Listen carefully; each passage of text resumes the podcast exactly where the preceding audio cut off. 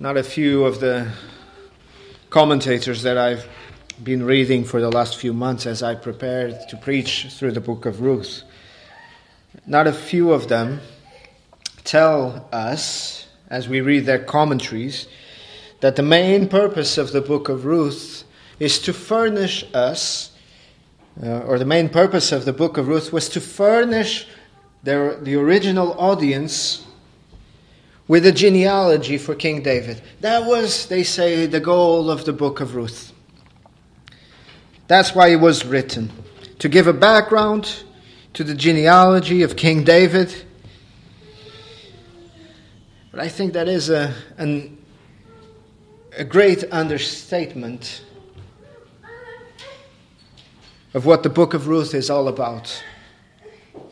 Yes, it gives us the background of the genealogy of King David. But if the goal was, and you wouldn't be surprised to know that most of these commentators they say that say this, they are of the modern variety. They are of the of the postmodern kind. But if that was the goal of the book of Ruth, why is it that it takes so long to give us, to give us that genealogy? In other places, we get that genealogy in the book of Chronicles, for instance, in just a couple of verses. So, certainly, because we believe in the divine inspiration of the book of Ruth, there is more to the book of Ruth than just giving us a genealogy, a background story, uh, or there's more than just a romantic uh, love story, as some call it, and there is a love story, a beautiful love story in this passage. There is something more to do with the book of Ruth than just a genealogy or a love story. I believe that the book of Ruth is a, a, a, a a storehouse, a treasure house, or a treasure store, a, a reservoir of magnificent lessons that are real tonics for the soul of every Christian who reads them. It is a story about the providence of God. It is a book all about, not a story, a book all about looking at life seemingly common, seemingly inconsequential. Bethlehemite family that had to leave to, to Moab, but looking at a seemingly inconsequential story through the, the, the lenses and the eyes of the Almighty God is to see that behind every frowning providence, I know I quoted from this hymn last week, but I think it is the most fitting hymn for, at least for the beginning of the book of Ruth, that behind every frowning providence, he hides a smiling face. And the book does begin, and I know we've done section from verse 1 to verse 5 last week, but again, we, we come to the beginning of the book, and it says, Now it came to pass. It was not by chance. It came to pass. It was appointed for something to happen. It's not a combination of fortuitous and, and random events that have happened in the life of, of this Bethlehemite family. There is an all ruling divine providence in all the things that have happened in the beginning of the book of Ruth. Yes, even in as we see this widow, Naomi, going through this heart wrenching, perhaps the most heart wrenching, uh, saddest story uh, and record in the scripture.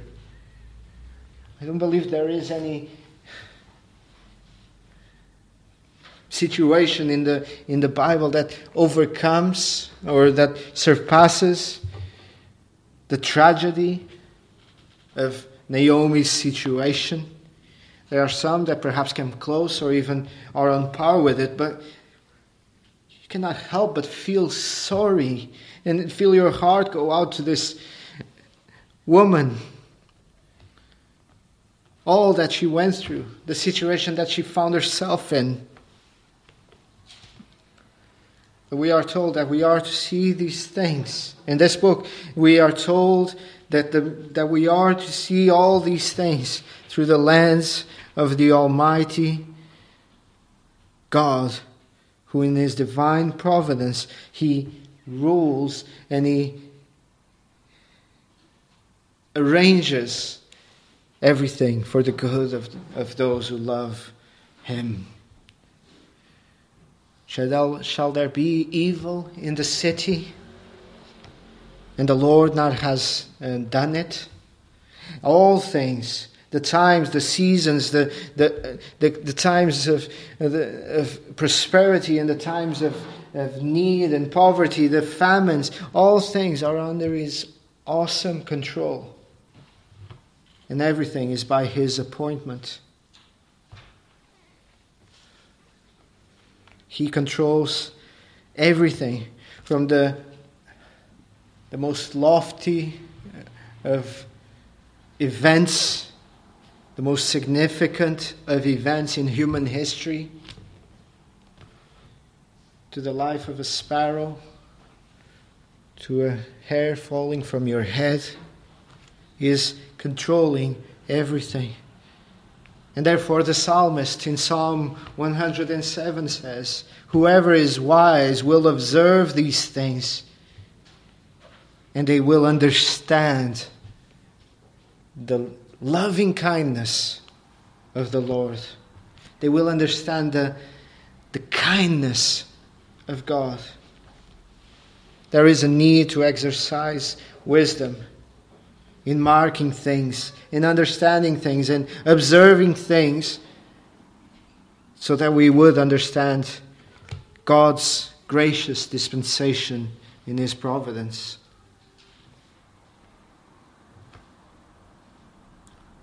So that we can confess with the Apostle Paul that all things work together for good of those who love God, to those who are called according to His purpose.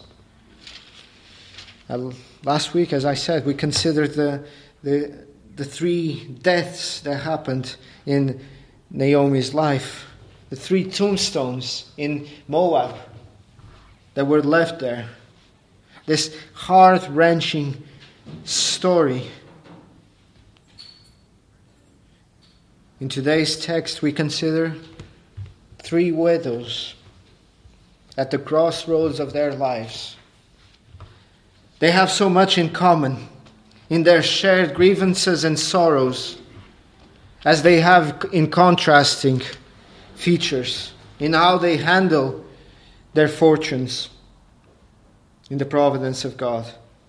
Our text speaks to us about three widows and three conversations that happened between them.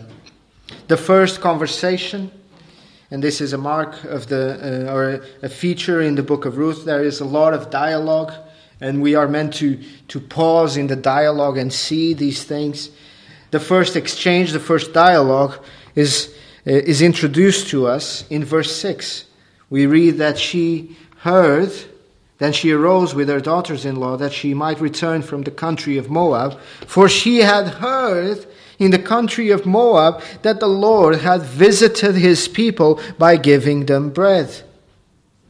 She heard that the Lord had visited his people by giving them bread. There is a remembrance.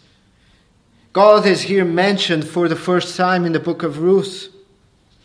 In all, God is mentioned uh, 23 times, I believe, in the book of Ruth by the author.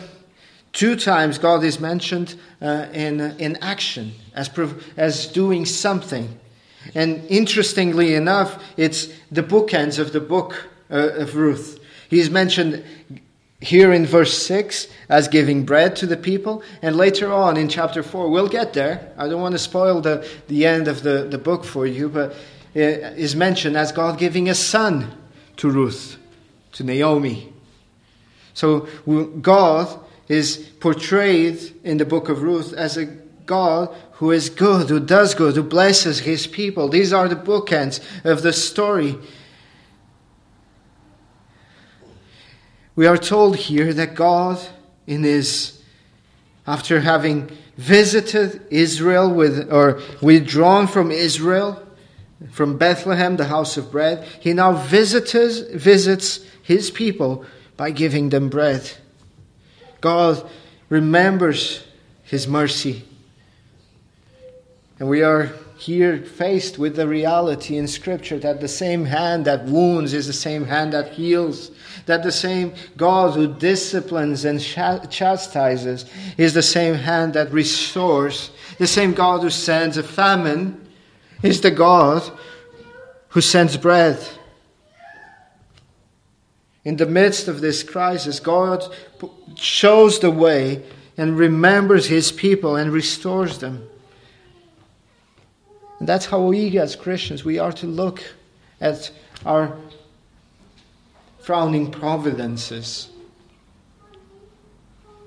When we are away from the valley of blessing, when we are in the valley of Baca, in the valley of weeping, in the valley of, of, uh, of barrenness, we are to remember that these things can, and if we are God's, will be transformed into valleys of blessing. And notice as well, as a rebuke to many of us, it doesn't say in the text that, oh, the, the, the weather patterns in, uh, in the Mediterranean changed and therefore the, the, the rain started coming into, into, the, into Bethlehem, and that's why we have rain. Perhaps that's what happened. But for someone as Naomi, for someone as an Old Testament Israelite, they knew better. And this may this be a rebuke to us. In our postmodern society, we as Christians, we are often uh, taken by, by this uh, rationalism. Oh, it's all the laws of nature in motion. God had nothing to do with it. Oh, yes, I'm certain that, that if we were to analyze something of what happened in, in, uh, in, Israel in the days that the judges ruled after the famine that had happened, I'm sure we would find that there was a, a prevailing wind that changed, that brought uh, the rains and that brought the, the, the, the prosperity and the bread back.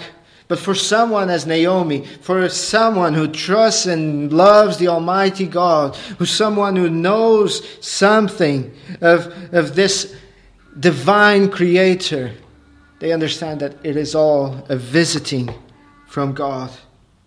She knew. The news came to Naomi in terms of what the Lord was doing, not what nature had uh, concocted up in random events. She understood that it was a visiting and a gift from God. Naomi heard that God had visited his people. She believed and, and she decided to turn to him, to turn back. And then we read in verse 7 uh, uh, that she, as they turned back, all the three of them, they are all together. Therefore, she went out from the place where she was. This is Moab, and her two daughters in law with her. With her and they went in the way to return to the land of Judah. And Naomi said to her two daughters in law, First of all, they say, That's it, well, let's go. we have nothing in this land. Moab has nothing to give besides emptiness. There is nothing here for us. Let's go back. Let's go where God is. Let's go where the people of God are. Let's go where blessing is to be found and they stop to have a conversation. Naomi says to Orpah and to Ruth, Go, return each other to, to, to their mother's house, to her mother's house. The Lord deal kindly with you. You know that, as I said, the book of Ruth is very much about conversations and dialogues. 85 verses, more than half of those verses are dialogues. And we are meant to see something of, uh, of the goodness of God in, in ordering the, the details in, uh, and in bringing things uh, to bear for the good of those who, whom He loves. in those dialogues. Naomi says to her two daughters in law, Go and go back to your mother's house. Go home. I have nothing to give you. I'm broke. I have no kids. I have no husband. I have no, no hope. Just go home. Look, I love you. And I truly believe that Naomi had a, a, a profound love for, for these women. I appreciate that you're willing to go with me to, to my land. But this is not a good idea. And she prays for them. And she prays for them. She says, The Lord deal kindly with you, as you have dealt with me, with the dead, and with me. And here introduces a, a, a, term that is so important. This term that is translated as kindly is the term hesed. And I know in the past I've spoken to you about this term hesed. The loving kindness is often translated. It is a term that is so close to the, to the love of God as a sovereign. She prays for them that God would deal with chesed with them, that the God would deal in mercy and kindness. In the Bible, when it is talking about uh, how, who God is, uh, oftentimes in the Old Testament you find the, these two statements going together. The love, the Lord is abounding in steadfast love and truth, in chesed and truth. It is a, a mark of who God is. He is a God that abounds in steadfast love. And here uh, Naomi prays that Ruth and Orpah would receive the loving kindness, would, would be dealt with uh, in, in kindly, with Hesed by God. One of the features, one of the sub stories that you find in the book of Ruth is that there, are, there is some prayer happening in the book of Ruth. And one of the most beautiful things is that all the prayers prayed in Ruth get answered positively, get fulfilled.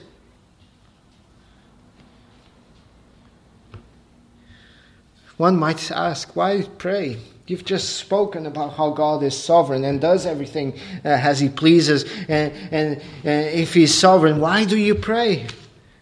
Why shouldn't I pray if God is sovereign? If I know that He's in control of everything and that He is good, that He will help, that He will undertake.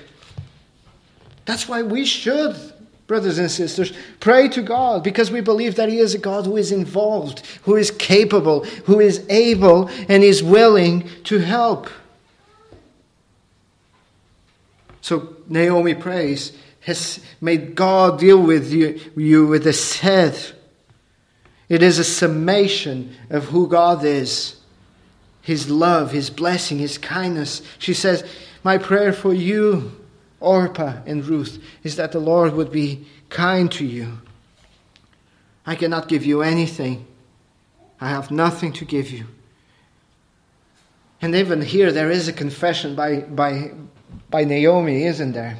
And now there is a few points of rebuke in Naomi, a few points that we will look in a moment uh, with Naomi. But even here, there is a recognition by Naomi that even if you go to Moab, ladies, even if you go to, to back to your, fa- to your mother's house, even there in Moab, my God, the God of Israel, He is sovereign to bless you there. He is able, He is not only God in Israel, He is the God of Israel, but He is not only God in Israel, He is God all over the world. He is God of all the places. He is a God abounding in Hesed, and may He deal with kindness with you. There is only another person in the book of Ruth that is uh, connected to with this term kindness, Hesed, and that is Ruth. God, because He is the God of Hesed, the God of goodness, He is a good God, and Ruth, because she models in her character and in her choices the very attributes of goodness of God. The Lord grant that you may find rest, she says, each of you in the house of your husband, that they would marry again, that they would be able to, to, to have a family again, to have uh, uh, children, to make babies, and to have life, a life that is better than the prospects of them going into, into Jerusalem. Naomi basically saying to them, Look, if you come with me, there is nothing there to uh, waiting you that is better. We're widows. I'm old. I cannot give you children. You're Moabites. They don't like Moabites in Israel. You will have a tough time there. You will have a hard time there. And then we read on. So she kissed them, and they lifted up their voices, and they cried, and they wept. They've been through a lot. They've stood at one another's side in the funerals of their husbands. Three funerals they endure together, these three widows. Naomi is telling them, Go home, I will I'll never see you again, but I will pray for you. But they say, No, we won't. We'll figure this out together. There is something here. There is something here of an example of what a good Christian household should look like. There was something of what they saw in the house of, of, um, of Elimelech and of, of Naomi, something of that house that captivated Orpah and Ruth. We love each other. There goes that. Uh, that stereotype that uh, mothers in laws and, and daughters in laws don't get well together. It is not the case in this good household. They loved each other. So much so that as we get to verse 11 and see the second exchange, we find that Naomi refers to them as daughters. They were not her daughters in law, the wives of, their, of her sons. No, they had become, over the process of time, over the 10 years that they had been in, in Moab, they had become her daughters. There was a sense of love, there was a sense of belonging, of togetherness. That should be the norm in, in our marriages as Christians, in our Christian households. This should be the norm. The moment your son in law marries your daughter, he's no longer your son in law, he's your son. The moment your daughter in law marries your son, he no longer, Eh, she no longer is your daughter in law, she is your daughter. And that's, that's something of the love that Naomi here has for them. She says, No, go back. I have nothing to offer. I'm too old. Even if I were to marry, there are probably no chances that I'm going to have more children. And even if I had children, would you wait until I could give you them to you as a husband? If I should say I have hope, even if I should say that I can have a husband this night and bear children, would you wait until they're all grown up? I have nothing for you, Naomi says. I love you very much, but you need to move on with your life. You need to go back. And here I think you start to see something of the, of the bitterness of Naomi, of the lack of trust of Naomi in the goodness of God as she professes this second exchange. I have, she says, no, my daughters, for it grieves me very much for your sakes that the hand of the Lord has gone out against me. As she looks at her situation and the situation of her daughters in law, as she looks at the circumstances uh, that she's in, who does she blame? She says, Oh, it's God. God's hand is against me. She doesn't even pause to ponder that perhaps it's her fault, her husband's fault. Seems to me that there are a lot of situations here that could be blamed for her uh, circumstances. Naomi looked at her, her, situation and said, in effect, This bitterness is the only reality I know, is the only thing that I can know and can be known. This is the truth. And, and this situation that, I, that I'm going through will redefine for me the concept of who God is. She does not deny that God is in control. In fact, she is quite clear. It is God that is doing this to me. And that's why I'm bitter about it. What she denies is not the sovereignty of God. That's not faulty in her, in her theology. The faultiness in her theology is that she's denying the goodness of God. And that's why she's saying to uh, Orpah and to Ruth, go back to your gods. You, will fare well, you'll fare better uh, somewhere else. This is reverse evangelism, isn't it? As Christians, we are told, uh, and even in the Old Testament, the, the, the goal of the people of God was to have this uh, uh outward looking blessing the nations. And yet, here is Naomi. She's actively shooing away the Moabites because she loves them, yes, but because she has a very flawed conception of what God, of who God is and what God is doing in her life.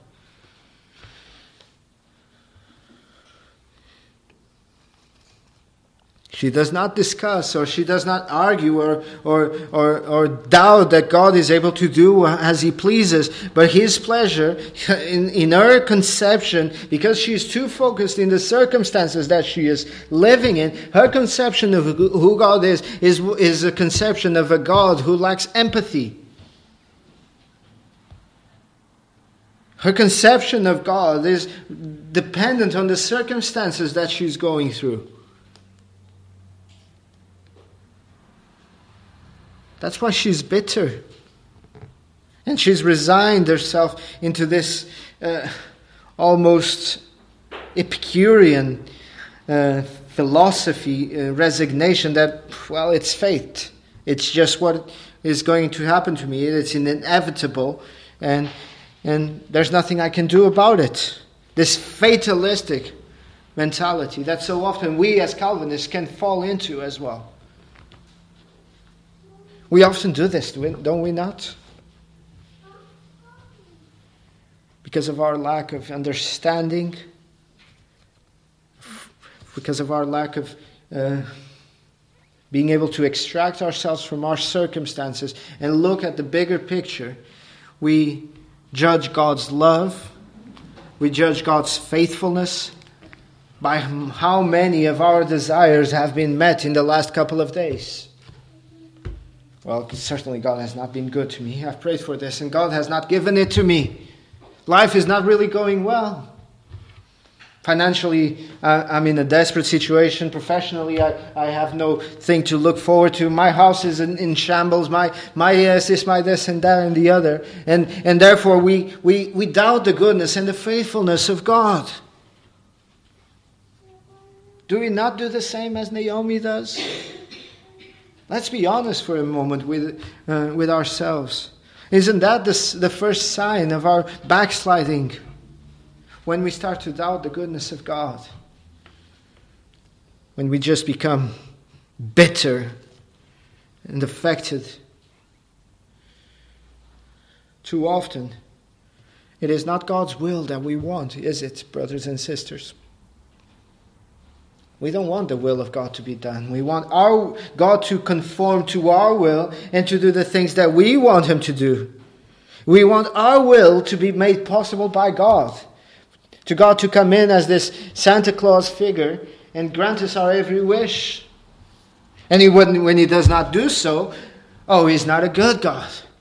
We might not say it. Of course, we're too, too, too sophisticated to do that but we think it and we act like it. And I'm not diminishing the, the extent of Naomi's grief.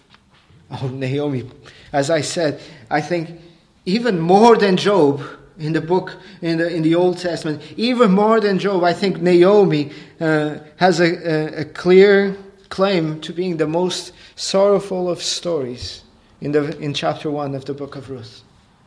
You just want to stop reading if you really start to feel the, the pain that Naomi goes through, you really st- you just want to stop reading the book right now in, in verse 5.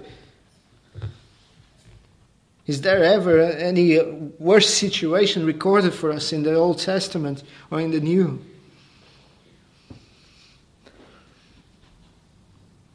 Nonetheless, God is in control.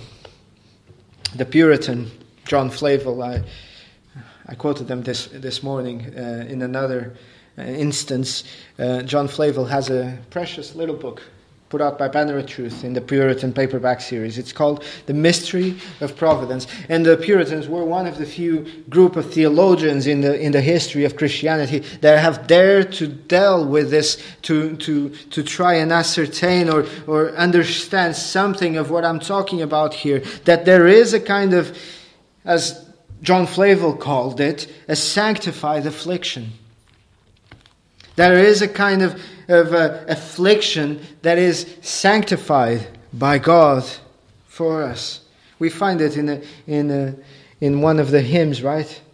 Sanctify to me my deepest distresses. There is something of this that, that we need to grasp as we read through the book of Ruth, that we need to grasp as we live through life as Christians. This sense of sanctified affliction that God does use our afflictions for our good. That yes, we go through afflictions, none different from anyone else in the world. The difference for us as Christians, as sons and daughters of the Almighty God, is that we know that our afflictions are for a purpose. That ultimately the Lord will undertake and overrule those afflictions for something of good for you and me as Christians when we arrive at places where Naomi finds herself, and I pray we wouldn't. Because I think most of us, if we found ourselves in the same situation as Naomi is, we would be just as bitter, if not more so. We would be just as disheartened as, as Naomi is, if not more so, if the Lord did not undertake for us. When we, because for you and me, when we find ourselves in situations like this, where life is hard, where, where, where it feels like God is, is an enemy instead of a friend, and this is what Naomi feels at this moment. She says The Lord has turned his hand against me.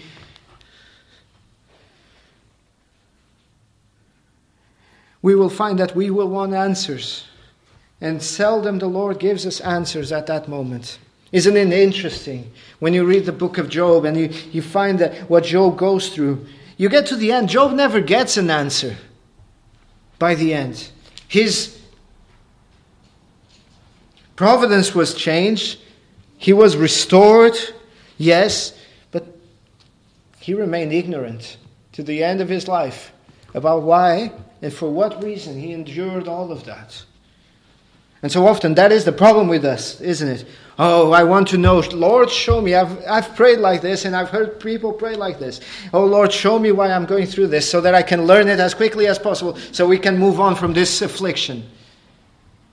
But so often the Lord does not need to show you. He's never promised He would show you why you go through afflictions and sorrows. He has promised that all of them are for good. He has promised that He is there, that He's in control. He's promised that He is good and He's sovereign, but He's never promised you that He's going to give you all the answers in this life. What He asks of you is faith, trust, even in the dark days, to believe that your suffering, that, that your agony, that your affliction is not meaningless, purposeless, that your affliction is not uh, uh, without reason, that as you stand there weeping and shedding tears, suffering, bitter, despondent, yet you have hope. Just like Jeremiah, that his mercies, his compassions, they fail not. That he is the God who overrules and undertakes, that he is the God who is in control of everything. And I'm going to have to rush through the third exchange because I don't want to take much more of your time. I think we've had plenty. Perhaps we'll come back to it next week. We find ultimately that at the pleadings of Naomi, Orpah, she left, she went back, and we hear nothing more about her. But here we find the first action of faith of Ruth. She clung to her. She glued herself to, to, to Naomi. She, she, she said, Do not urge me. She pours out her heart. This, this, this, this passage that is, uh, it's wonderful when you realize that this, this dialogue, this part of the dialogue that Ruth says, that is so often quoted in a wedding ceremony by, by a, wife to a husband, is actually said by a daughter in law to a mother in law. It is, it, it is something of an ironic twist when you realize these things. But, but what, is, what she says is do not entreat me, do not urge me to leave you. Or to turn back from you. All those things that you have asked of me, to turn back, to go back, I won't go. Do not urge me to go. Do not urge me to, to find my home in my mother's house. I will not lodge there. I want to lodge with you. Do not urge me to go back to my gods. You see that Ruth, we, we're going to have to, to, to keep it simple now and, and summarize, but Ruth is here replying to every single instance of, of the urgings of, of Naomi of the things Naomi was saying. Oh, go back to your house. Go back to your nation. Go, go back to your people. Go back to your gods. Again, for a, for a, a God fearing believer to say this, she was really in a, in a not thinking straight. Let me put it this way. But she says, Go back. And what does Ruth say? She's answering her point by point. No, I don't, do not urge me to go back. I will stay here. I will not leave you. Where you go, I will go. Where you lodge, where you, where you live, I will live. Your people will be my people. Your God will be my God. Where you die, and this is significant, not for us. We really don't care about where we die and where we get buried nowadays. Still, for, in, a, in a sense, we do.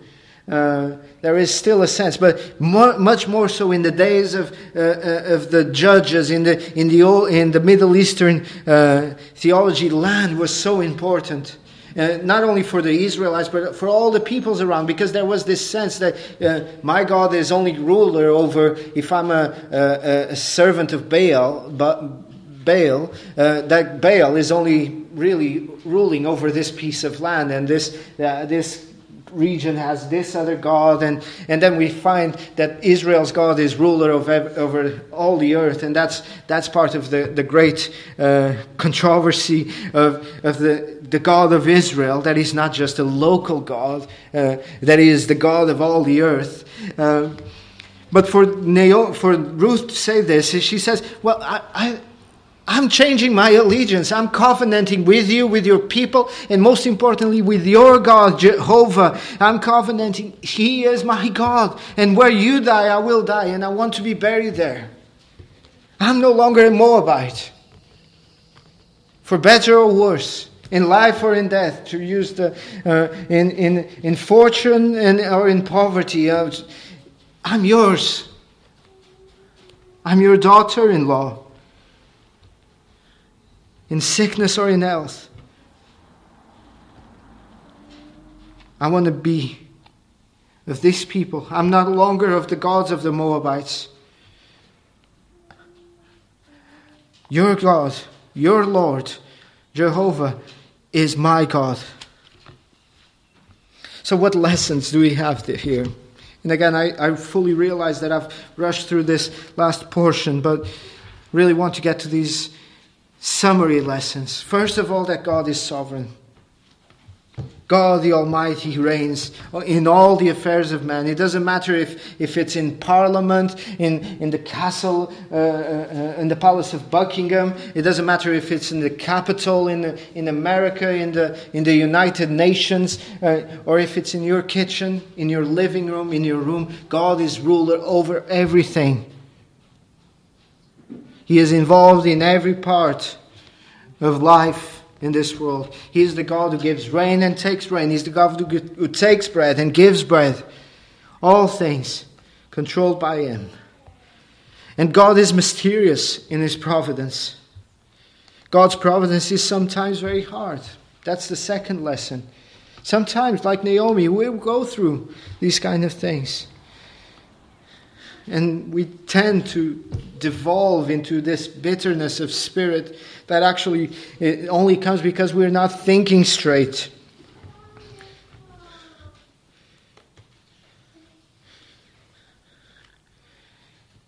Psalm 34 19 says, Many are the afflictions of the righteous, but the Lord delivers him out of them all. Do you trust this, brother and sister? Do you trust that, yes, many are the afflictions of the righteous? There are many of missionaries who have died martyrs. There are many missionaries and ministers and Christians who have been jailed for years on end, who have suffered for doing the right thing for the Lord. Many are the afflictions of the righteous, but God delivers them out of all, out of them all. Never in the Old Testament, never in the New Testament, you have a promise like so many Christian churches or so called Christian churches say nowadays that if you are faithful, you will enjoy a great and wonderful life. Our Lord is the man of sorrows. Paul well, 11 out of the 12 apostles, they died martyrs. Can you tell me that it's that, that our enjoyment of the good things of this life is dependent on our faithfulness? Our Lord died on the cross. Why should we expect to have a better uh, or an easier life? He has told us, carry your cross.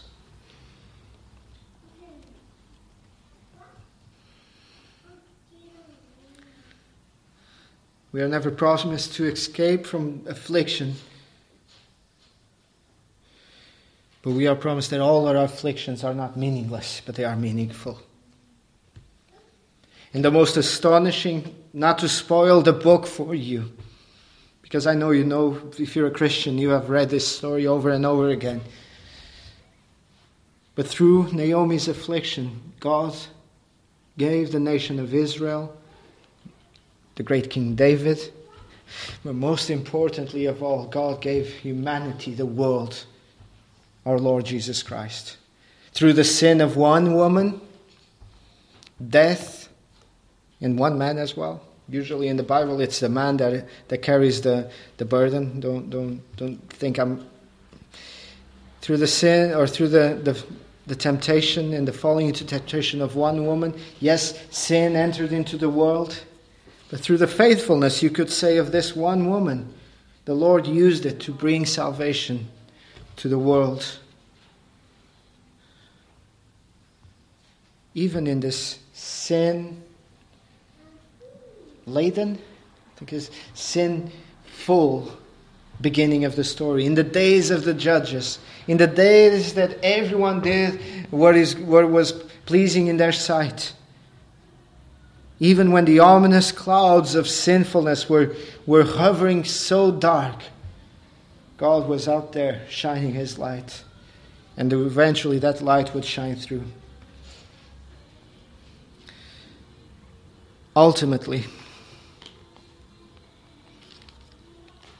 brother and sister, if you're a Christian, I would plead that you, if you are frustrated, as they say uh, at the end of your tether, angry, bitter, as Naomi is in this passage,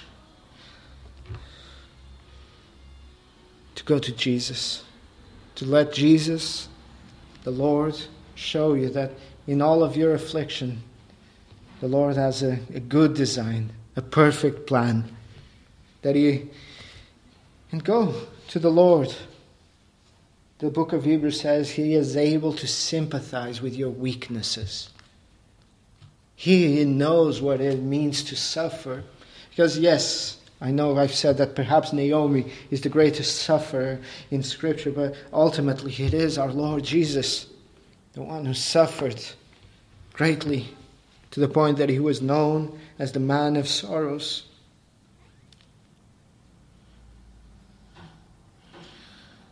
Perhaps you're you're like Orpah as we consider these three widows. Perhaps you're giving it a shot. You're beginning the walk uh, to Jerusalem, but as soon as you find that actually, well, Naomi kind of has a point, doesn't she? Humanly speaking, if Orpah says, if I go into, into, into, into Israel, into Judah, if I go there, there's really no hope for me. There, no one will accept me there. Perhaps you're looking at things in this way.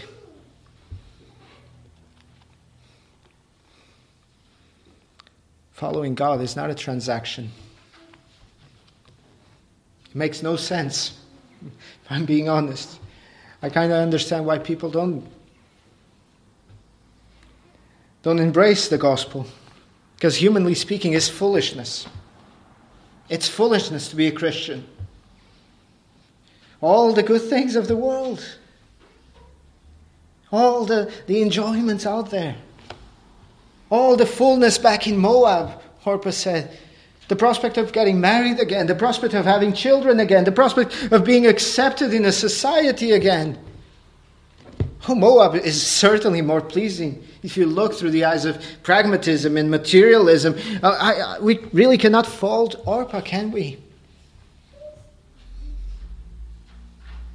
It's when your eyes are opened by the Spirit to the reality of the emptiness what seemingly is full in, in Moab, but it actually is empty. And what seemingly is empty and, and, and barren in, in, in Judah is actually fullness of joy, as we read in, the, in, in Psalm 16. It's only when those things happen that you really take a, a step in faith like Ruth did. That you step out and you say, No, I will follow the Lord. Come what may. He will lead me home. He will show me the way. So I ask you, which of these women best represents your life at this moment? Are you Naomi, sort of there, but not really? Backslidden, bitter because of the providences and the, and the circumstances that you found yourself in, far away from Judah, back in Moab? I plead with you, go back home. If you're Orpah, stay a little longer. Consider a little longer. Pray a little longer.